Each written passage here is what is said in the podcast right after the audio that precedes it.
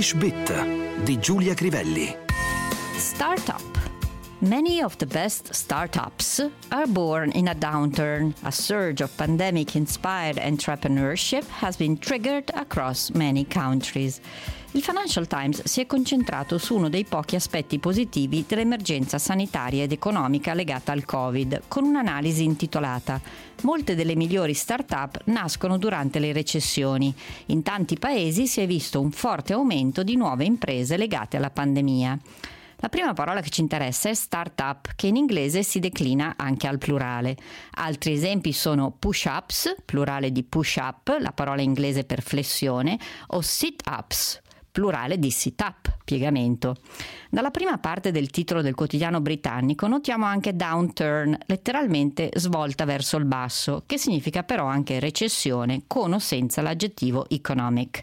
Si può parlare anche di un downturn in sales, calo drastico delle vendite, downturn in global trade, frenata del commercio mondiale, downturn in business, virata negativa nell'andamento di un'azienda. Il contrario è upturn.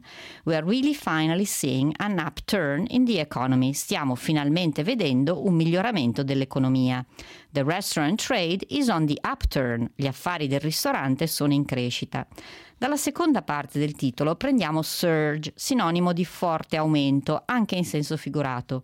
She felt a sudden surge of anger, provò un improvviso attacco di rabbia. We all felt a surge of excitement. D'un tratto fummo tutti entusiasti della situazione, potremmo tradurre. After an initial surge of interest, there has li- been little call for our services. Dopo un iniziale forte interesse, abbiamo avuto poche richieste per i servizi che offriamo a surge in economic spending, un'impennata di spesa e investimenti. To surge è anche verbo, regolare. Surge, surged, surged. Share prices surged. Le quotazioni delle azioni si impennarono. The gates opened and the crowd surged forward. Si aprirono i cancelli e la folla si fece larga in avanti. Veniamo così a entrepreneurship, parola composta dal sostantivo francese che significa imprenditore e il suffisso ship, che si può applicare a tanti altri nomi come leadership. Ci vogliono grandi capacità per fare il capitano di una nave. You really need strong leadership to captain the team o the ship in questo caso.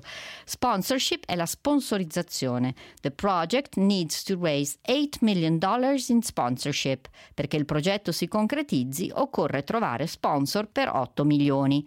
Scholarship è la borsa di studio. She won a scholarship to attend Stanford. Vinse una borsa di studio per frequentare l'Università di Stanford. He went to drama school on a scholarship. Frequentò un'accademia teatrale grazie a una borsa di studio. Usato anche nella nostra lingua c'è poi partnership che si applica a persone o aziende, mentre relationship è spesso riferito a relazioni tra persone.